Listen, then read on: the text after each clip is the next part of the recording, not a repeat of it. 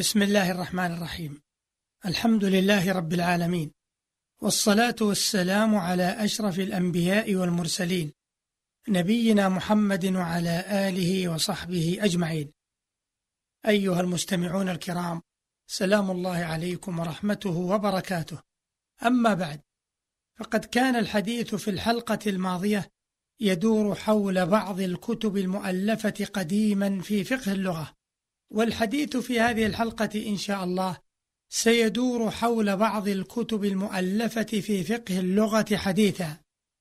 معاشر المستمعين الكرام في عصرنا الحديث ألف كثير من العلماء والأساتذة المختصين في الدراسات اللغوية كتبا في اللغة وعلومها ومنهم من تأثر بالمناهج الأوروبية الحديثة ومنهم من جمع بين التراث والمناهج الحديثة.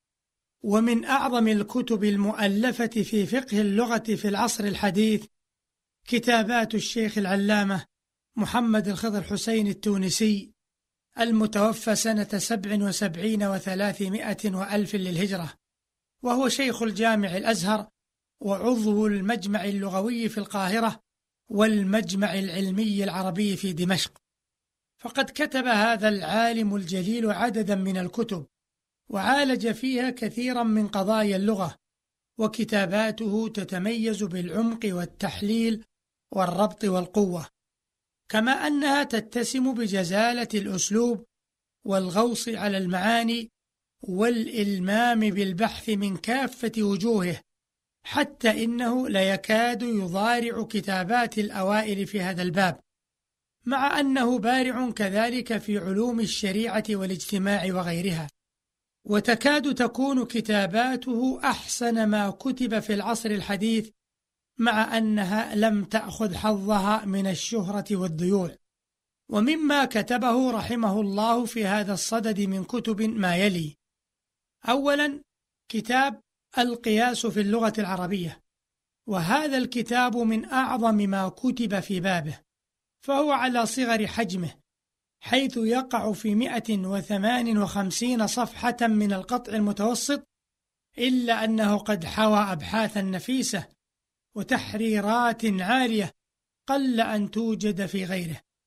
ومما تضمنه ذلك الكتاب من أبحاث مقدمة في فضل اللغة العربية ومسايرتها للعلوم المدنية كما تحدث عن اللغة وعن أصل نشأة اللغة وعن تأثير الفكر في اللغة وتأثير اللغة في الفكر وعن مسألة اتحاد البشر في لغة وعن كون اللغة العربية لا تموت وعن اللغة في عهد الجاهلية وعن تأثير الإسلام في اللغة وعن فضل اللغة العربية والحاجة إلى القياس في اللغة وعن أنواع القياس. إلى غير ذلك من الأبحاث النفيسة التي لاقت استحسانا من العلماء في عصره. كما أن له كتابا آخر اسمه حياة اللغة العربية. وقد تحدث في هذا الكتاب عن دلالة الألفاظ وتأثير اللغة في الهيئة الاجتماعية وأطوار اللغة العربية وفصاحة مفرداتها وحكم تركيبها وتعدد وجه دلالتها وتعدد أساليبها وطرق اختصارها واتساع وضعها وإبداع العرب في التشبيه واقتباسهم من غير لغتهم وارتقاء اللغة مع المدنية واتحاد لغة العامة والعربية. ومن كتبه أيضا في هذا السياق الاستشهاد بالحديث في اللغة وموضوع علم النحو والتضمين. وتيسير وضع مصطلحات الألوان وطرق وضع المصطلحات الطبية. وله كتابة حول تبسيط قواعد النحو والصرف والرد عليها. وله كتاب سماه الإمتاع بما يتوقف تأنيثه على السماع. وقد خرجت هذه الكتب مفردة وجمعت في كتاب واحد يقع في 280 صفحة. وعنوان هذا المجموع دراسات في العربية وتاريخها. وقد نشره المكتب الإسلامي ومكتبة دار الفتح عام تسعة وسبعين وثلاثمائة وألف للهجرة. كما أن للمؤلف رحمه الله قصائد عديدة في هذا الشأن وهي موجودة في بعض كتبه التي مر ذكرها وفي ديوانه الشعري المسمى خواطر الحياة. وإنما أطلت بعض الشيء في ذكر مؤلفات هذا العالم لأجل لفت الأنظار إليها لأنها كما مر لم تأخذ حقها من الذيوع والشهرة مع أنها من أحسن ما كتب في فقه اللغة في العصر الحديث. معاشر المستمعين الكرام ومن الكتب التي اعتنت بمباحث فقه اللغة تاريخ آداب العرب للأديب الكبير مصطفى صادق الرافعي حيث ضمنه كثيرا من مباحث فقه اللغة خصوصا الجزء الأول من ذلك الكتاب. ومن الكتب التي ألفت في فقه اللغة في العصر الحديث الكتب التالية.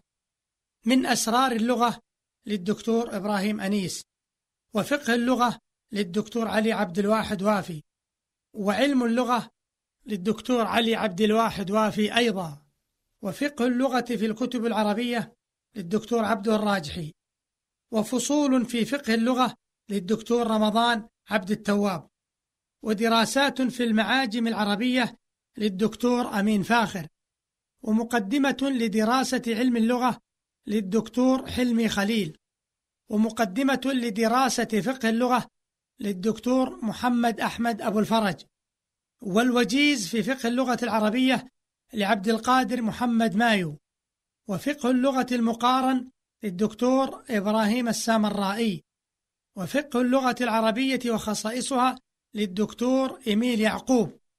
إلى غير ذلك من الكتب الكثيرة المؤلفة في هذا الشأن. وإلى هنا ينتهي وقت هذه الحلقة التي دارت حول المؤلفات الحديثة في فقه اللغة.